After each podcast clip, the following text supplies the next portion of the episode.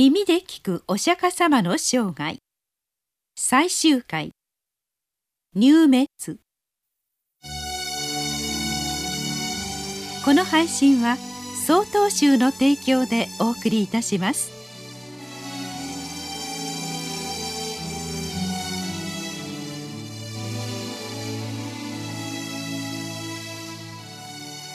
ブッダとなってから45年の月日が経ちお釈迦様は80歳になろうとしていました。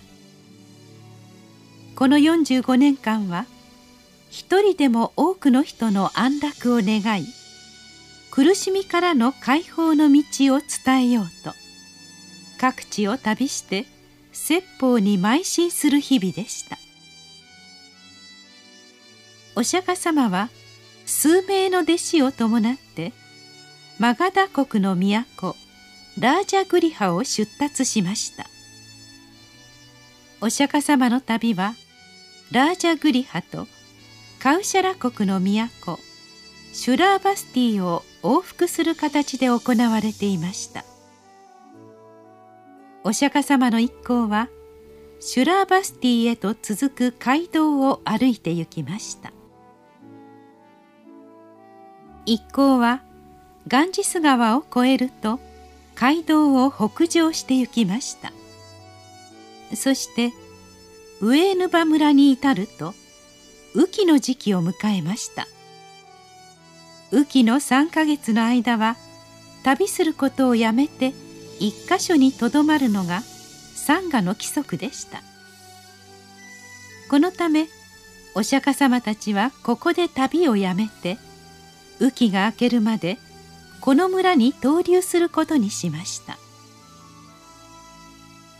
雨季に入って間もなくのこと。お釈迦様に異変が起こりました。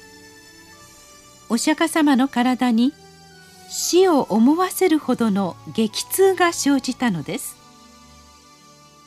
お釈迦様は苦痛を精神力で耐え忍んだものの伏せり込んでしまうことになりました。身の回りの世話をしていた。弟子のアーナンダはなすすべもなくおろおろしお釈迦様がこのまま亡くなってしまうのではないかと思い修行者の集いサンガの行く末のことなどを心配していました。アーナンダの心中を知ったお釈迦様は彼に次のように語りました。自己を島とし自己をよりどころとして他をよりどころとせず法を島とし法をよりどころとして他をよりどころとせずに重しなさい。ここに言う自己とは大いなる自然の摂理の上にある生命の法則に生かされている自己でありその本質のままの真実の自己であります。また法とは自己が永遠ではないこと。変化の中にあること。生命の法則に従って減少してゆくものであることを指しています。私たちの苦しみからの解放は常にこの自己と法に立ち戻って自分を見つめるところに実現します。お釈迦様は改めてこの重要な点を自分の亡き後を心配する弟子に諭されました。雨季が明けました。お釈迦様の体調は若干回復しなんとか一人で歩けるほどまでになりましたがその体力は衰弱していました。お釈迦様は自分の死期が近いことを感じていました。一行はさらに街道を進みゆきある町で信者からの食事の供養を受けました。お釈迦様はこの時に食中毒を起こしてしまいます。しかし激しい下痢の症状が治まっていなかったにもかかわらずお釈迦様は翌朝になると再び旅路につきました。もともと体力の弱っていたところに重い食中毒にかかってしまったお釈迦様は衰弱しきってしまいました。旅路に着いたとはいえその足取りは重いものでした。お釈迦様は櫛ながらという名の町に至るともはや歩く力もなくなってしまいました。一行は町の外れにあったシャーラの木が茂る林に入りました。お釈迦様は二本のシャーラの木の間で頭を北に向け右脇を下にして横たわりました。その時シャーラの木は時ならぬ花を咲かせ白い花弁を降らせました。それは最後の時を迎えようとするブッダへの神々の供養でした。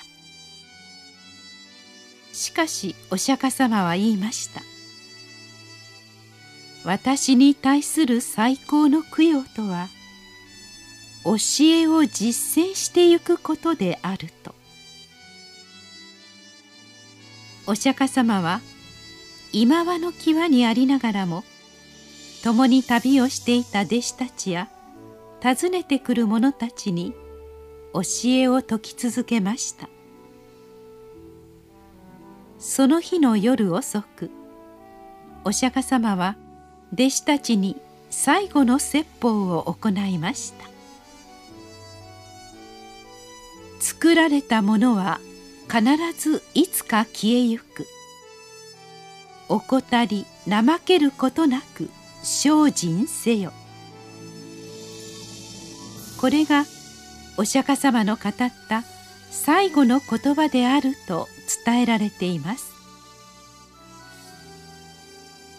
私たちの生命はその生命の法則に従って生まれとどまり消えてゆきます。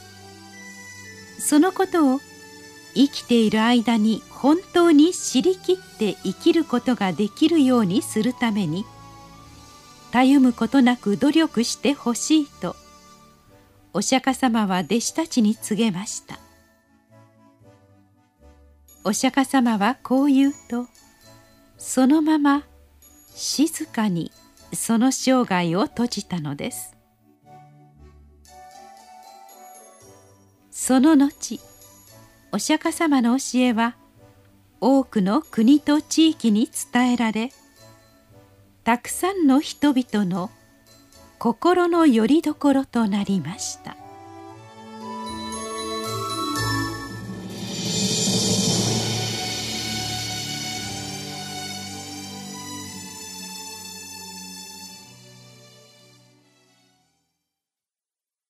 11月26日から耳で聞く道元禅師の生涯を配信します。